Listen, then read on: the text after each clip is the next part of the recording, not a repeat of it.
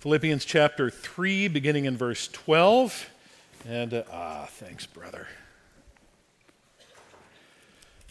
And we're taking it to chapter 4, verse 1.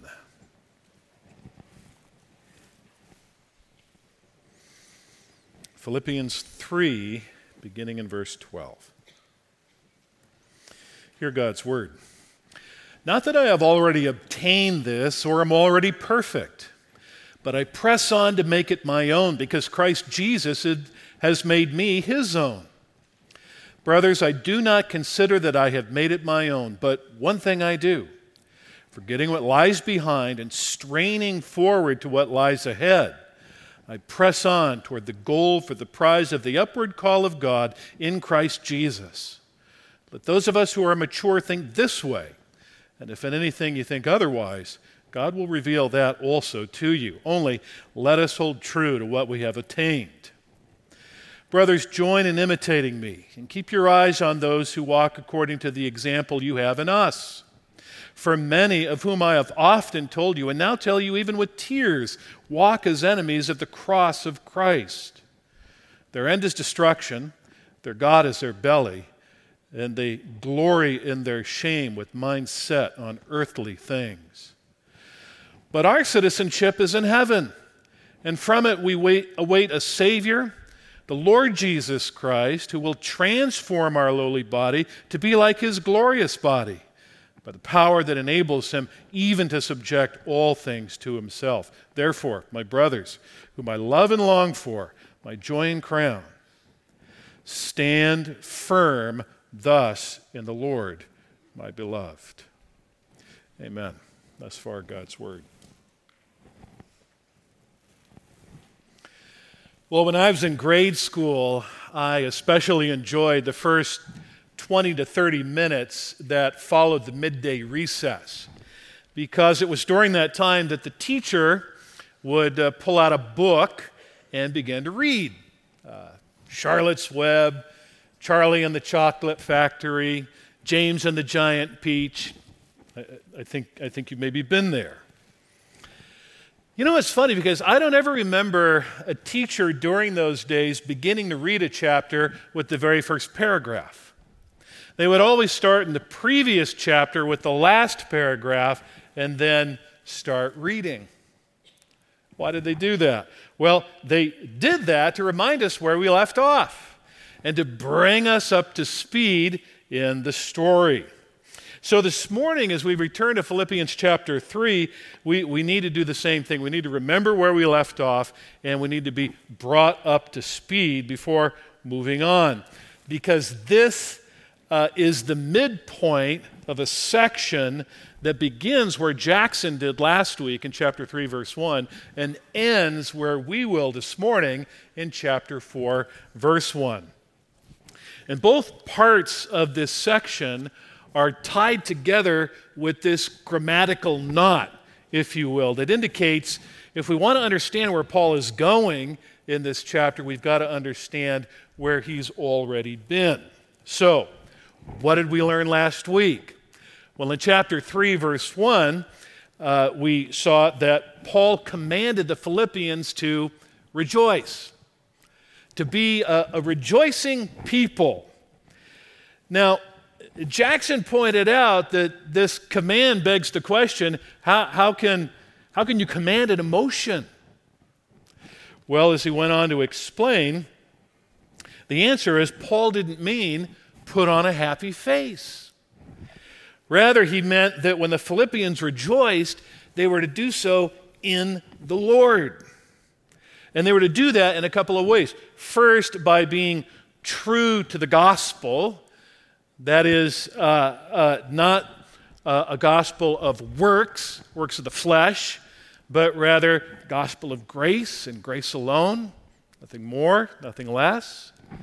And then, second, by knowing Christ, counting gain as loss for the sake of knowing Christ. Verse 7, counting everything as loss for the sake of knowing Christ. Verse 8, in fact, counting it all as rubbish for the sake of knowing Christ and the power of his resurrection, so that on the last day they may all attain to the resurrection of the dead.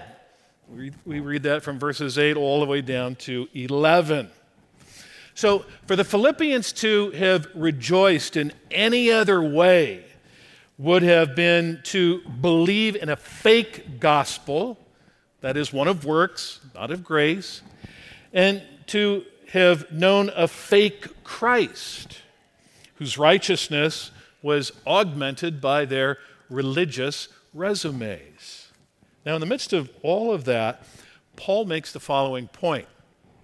He says, if the gospel was about works, if, if Christ's righteousness was augmented by my resume, then of anyone, I should be bursting with confidence. Because as he points out in verses 5 and 6, Paul had the right religious pedigree. Paul was in the right religious profession. You remember he was a Pharisee at the time he came to faith. He possessed the requisite religious passion, even zeal, and he was perfect in keeping the religious law. In other words, if uh, someone could say that they'd made it, Paul was that man. If anyone could say that, that he had arrived, Paul had arrived.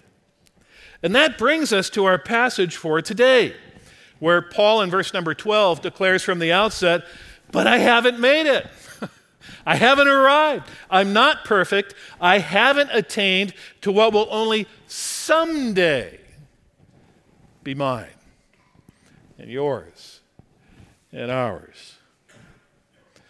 Instead, and here's a, a preview to this morning's main point. Instead, Paul writes in verse number 12, While I haven't attained to what will be ours, I press on. That's the main point. I press on to make it my own. So, like Paul, those who belong to Christ are ones who are pressing on toward the day when he will uh, receive in full the salvation for which Christ has already paid.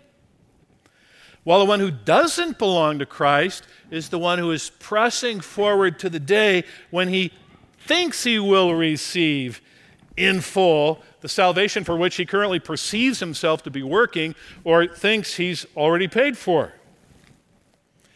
And to make sure that the Philippians are crystal clear that, that Paul doesn't think he's that guy, he, he says again, he, he says here in verse 13, Brothers, I don't consider yet that I have made it my own.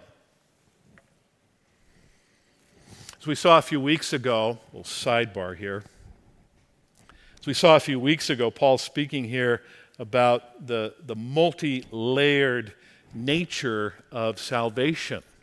Think Thomas was the first one to, to bring that up. How uh, salvation occurs at a point in time. It's when we come to faith. The Bible refers to that as being born again. Uh, uh, it occurs over the course of time as we grow in our faith. Bible refers to that as sanctification.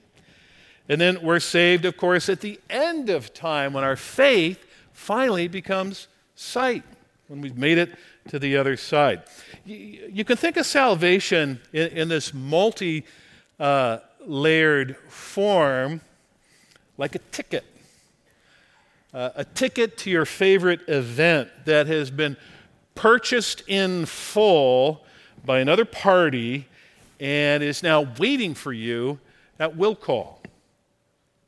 Now, since the ticket's been secured, it, it isn't your aim to earn what's already yours, is it? No, the aim is to press on, to, to clear the calendar, to, to launder that outfit, to wash the car, to get directions, if you have children, to get a sitter, to make dinner plans, to leave on time, to fight the traffic so that you can get to the venue and lay hold of that ticket, which has been kept for you all that time in will call. Now, none of those gyrations pay for the ticket that's already been purchased. None of those gyrations make you even worthy to receive it. Because from the moment it was paid for, the ticket was all yours.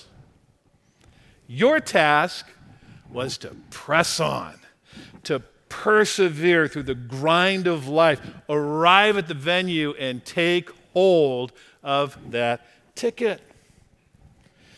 So here's the main point the overriding aim for those in Christ at Philippi and those of us in Christ here at La Mirada is to press on and to keep pressing on. Until, as we read there in verse 14, we arrive at the goal for the prize of the upward call of God in Christ Jesus.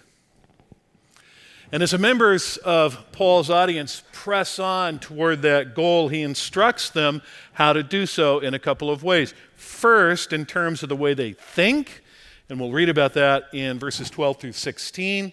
And secondly, in terms of the way that they act, and that's verse 17 through the end of the passage. For Paul, really throughout the Bible, uh, right thinking precedes right acting. Your, your mindset conditions your behavior. That's the way we press on in the faith. First by way of the head, then by way of the heart. So that's, that's the way forward today. Press on in the faith, first in terms of our mindset, then in terms of our behavior. Well, we'll begin here with uh, pressing on in terms of the mindset. Uh, and we see Paul's here in verse 13 as one that involves forgetting what lies behind. Now, notice that he doesn't say, forget what lies behind. Uh, he doesn't say, having forgotten what lies behind, but rather forgetting what lies behind. That's an ing word, it's a continuing action.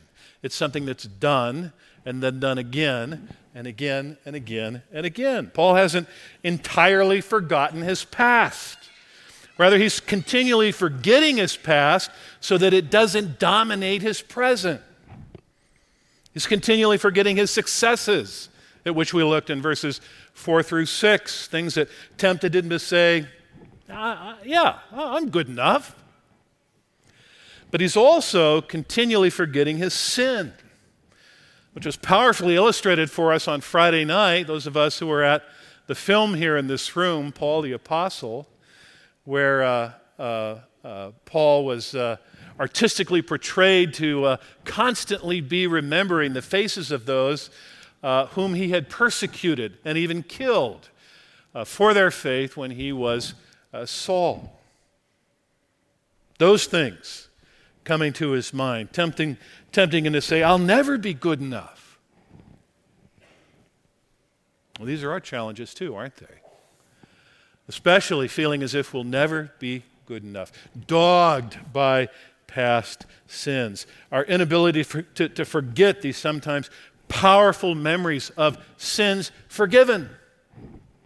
But Paul's mindset is to keep on forgetting what God has already forgiven and forgotten.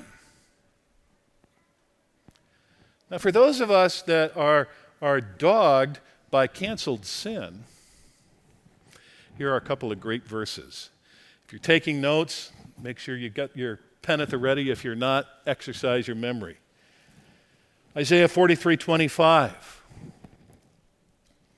Isaiah 43 25. I am he who blots out your transgressions for my own sake, and I will not remember your sins.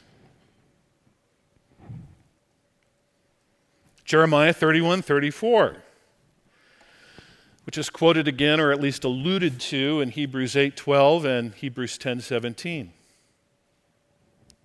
I will forgive their iniquity and I will remember their sin no more. God has forgotten your sins by way of Christ. Now, you may think, well, okay, um, if God knows everything, then how is it possible for him to forget anything even my past sins. I mean, surely this has to be uh, is a matter of speaking, uh, a figurative language, if you will. To which I would ask in reply if God's forgetfulness is figurative, then why not his forgiveness as well? I mean, this is a great tactic of the adversary. He, he, he loves to employ this. Did God really say your sins are forgiven? You know, echoes of Genesis 3. Did God say? Well, in fact, he did. And because he did, Paul could instruct the Philippians to keep on forgetting what lies behind. So, on the one hand, God's people are to be forgetting, while on the other hand, they are to be straining forward to what lies ahead. And what lies ahead? The prize of the upward call of God in Christ Jesus. Verses 13 and 14 are freighted with athletic imagery. Uh, take a look at verse 13 there. Uh, Paul talks about straining toward what lies ahead, stretching, reaching is uh, another way it, it could be put. Verse 14, pressing on toward the goal. Both of which describe a mindset that's focused on what's in front and not what's behind. If you've seen the movie Chariots of Fire, you, will recall that scene where legendary track coach Sam Mussabini is showing British track star Harold Abrahams uh, why the great American sprinter Jackson Scholz can be beaten. Does anybody remember? Oh, you're no better than the first service. But I guess that's an old movie now, isn't it? Scholz could be beaten because when he'd get to the line, he'd always look back. he'd always look back at his competitor.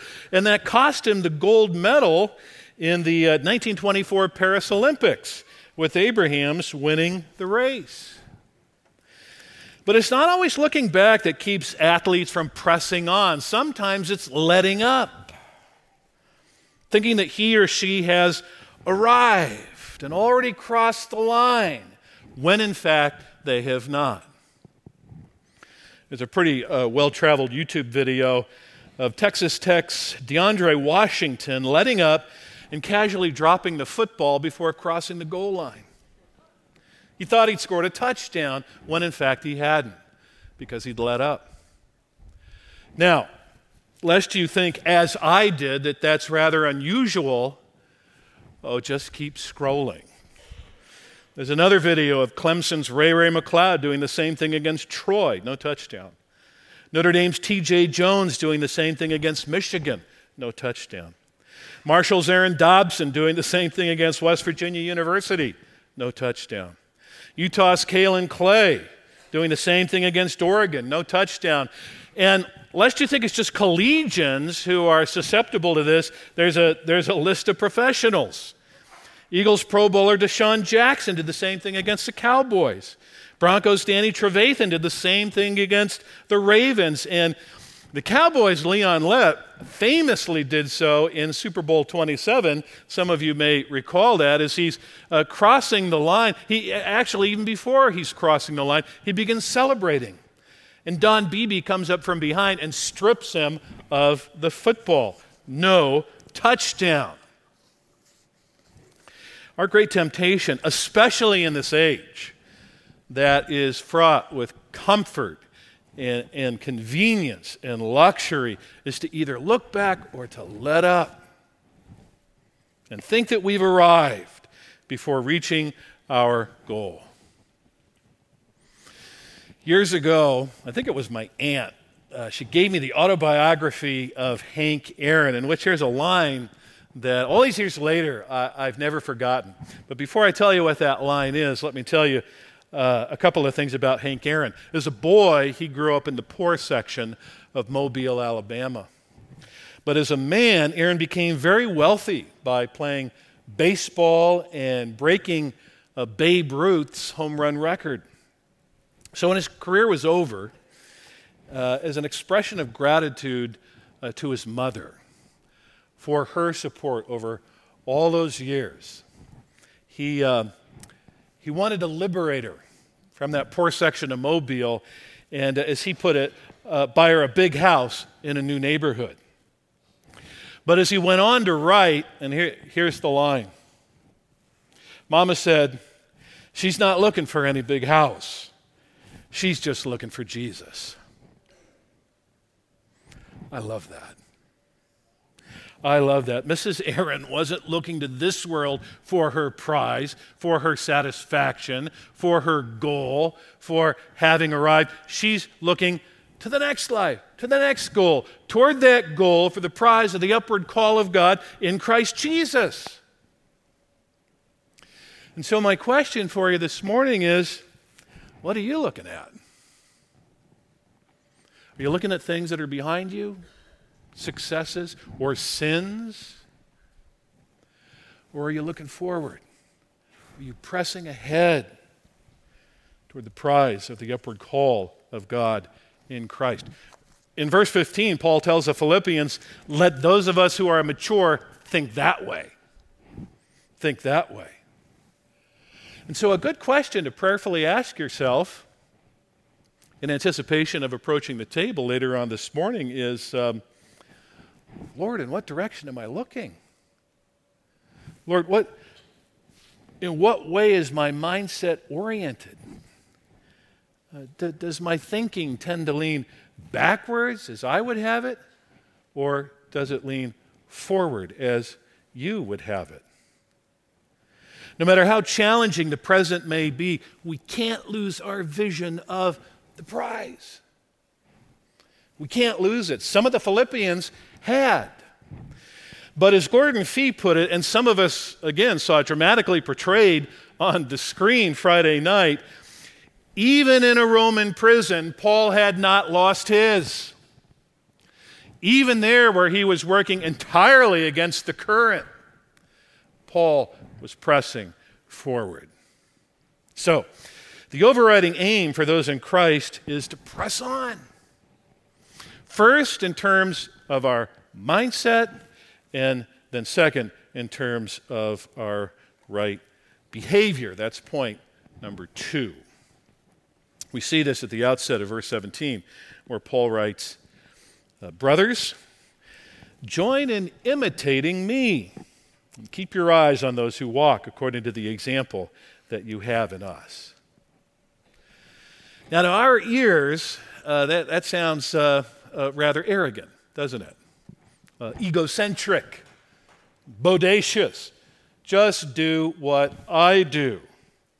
But consider the apostles' words in the light of uh, three things. First of all, Paul's appealing here to a style of learning learning by doing. It's a basic form of learning. As a baby, uh, you didn't learn to walk, you didn't learn to talk, you didn't learn to uh, eat by reading up on each one, right? Taking tests until you were ready and then you began. No, you, you learned by doing. Uh, learning by doing was rooted in Jewish culture, where students followed the words as well as the examples of their teachers. Consider that Jesus' disciples learned from him by living with him. This is why Paul writes in chapter 4, verse 9 What you have learned and received and heard and seen in me, practice these things. And why God uh, instructs elders to be examples to the flock. 1 Peter 5, verse 3. Second, notice that Paul isn't commending just his own example to the Philippians. Rather, uh, he is, he, he's also uh, commending to them those who walk according to the example you have in us. In fact, he says, keep your eyes on them.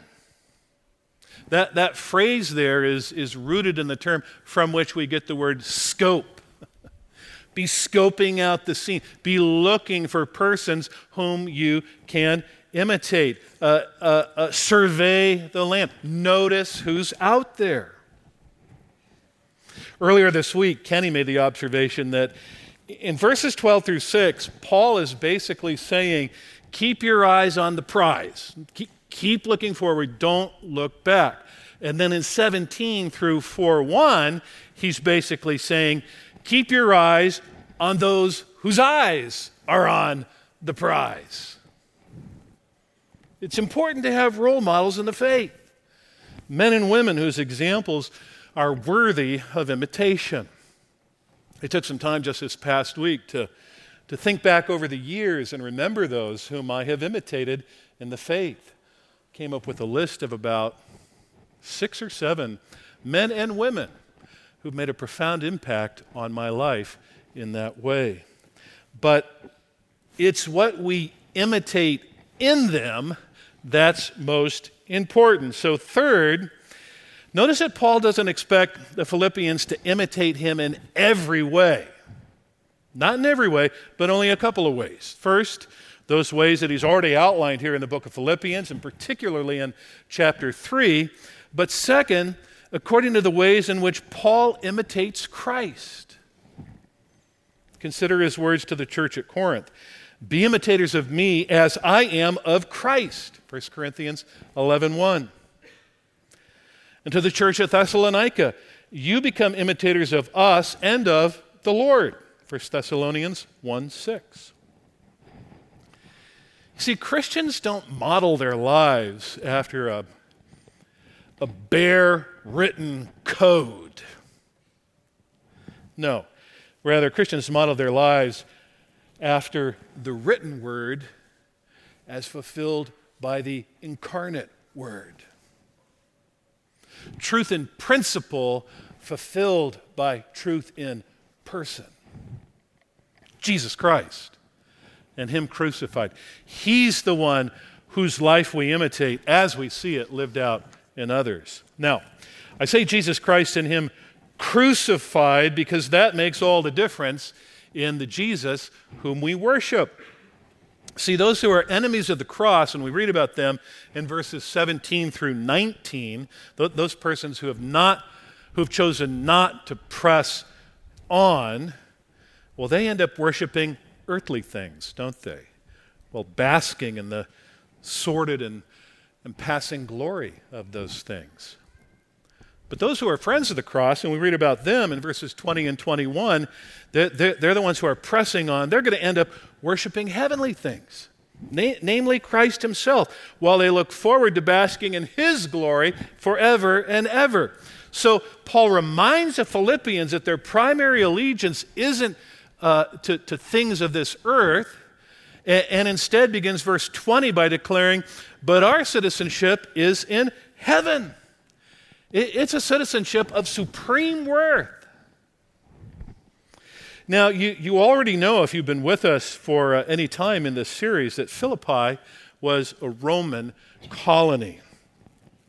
Her inhabitants, including the Christians there, were very proud of the uh, power and the privileges that came with their citizenship even though it was a long way from Rome, uh, 800 miles from Rome.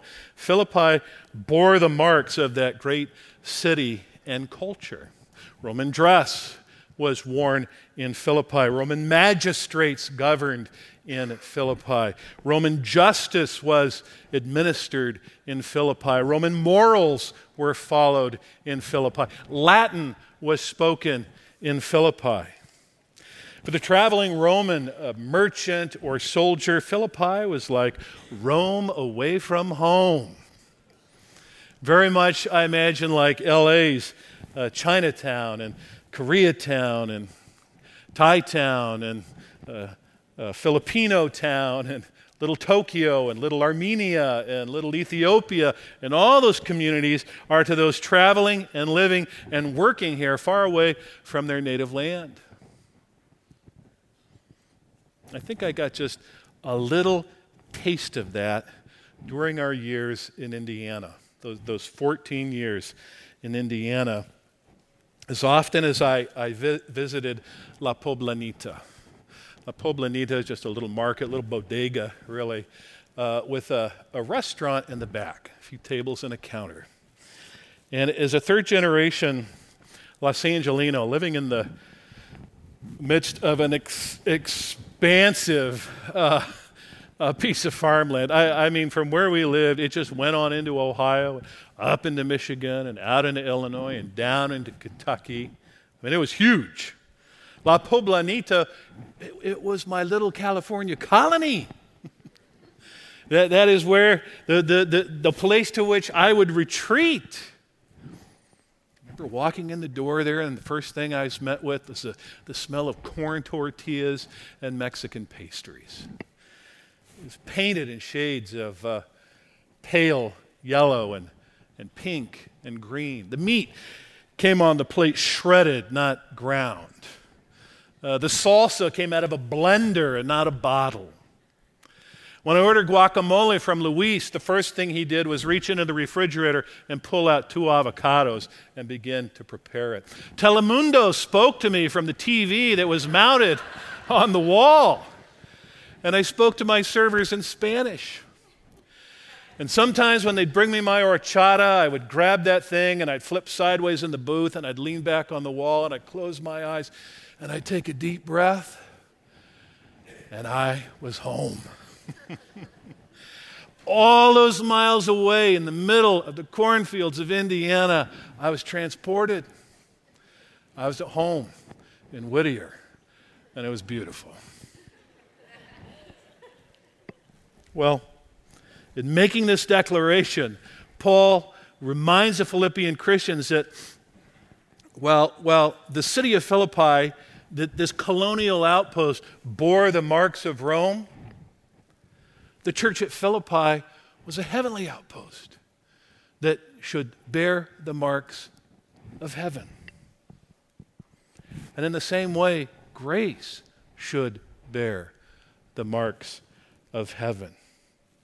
Grace should be for us a colony of our heavenly home, a taste of our heavenly home, a home away from home, a place where we're instructed and encouraged in terms of our mindset as we press on through this world, in terms of our behavior as we press on through this world, a place where we can find men and women whose Christ like faith is worthy of imitation, modeling for us what it means to be, uh, what it means to press on through this world in the way that we think and act, while according to 4 1, standing firm as we do. Until a day when we reach the world to come and receive the prize of the upward call of God in Christ Jesus. May we find this place to be that kind of a home. May we make, each and every one of us, make this place that kind of a home. So, as we come to the table this morning, I pray that we do so as friends of the cross, thankful for sins forgiven, strengthened to keep pressing on confident that he who began a, a good work in you will perfect it until the day of Jesus Christ. If you believe that, this table's for you. If you don't believe that, then this table is not for you. And you shouldn't approach it until you can confess Jesus Christ as your Savior and Lord. If you believe that, but you're not living like it, then you need to confess your sin to God. Repent from it. And then come and eat and drink. As the servers come forward and uh, prepare the elements, let's bow our heads and pray.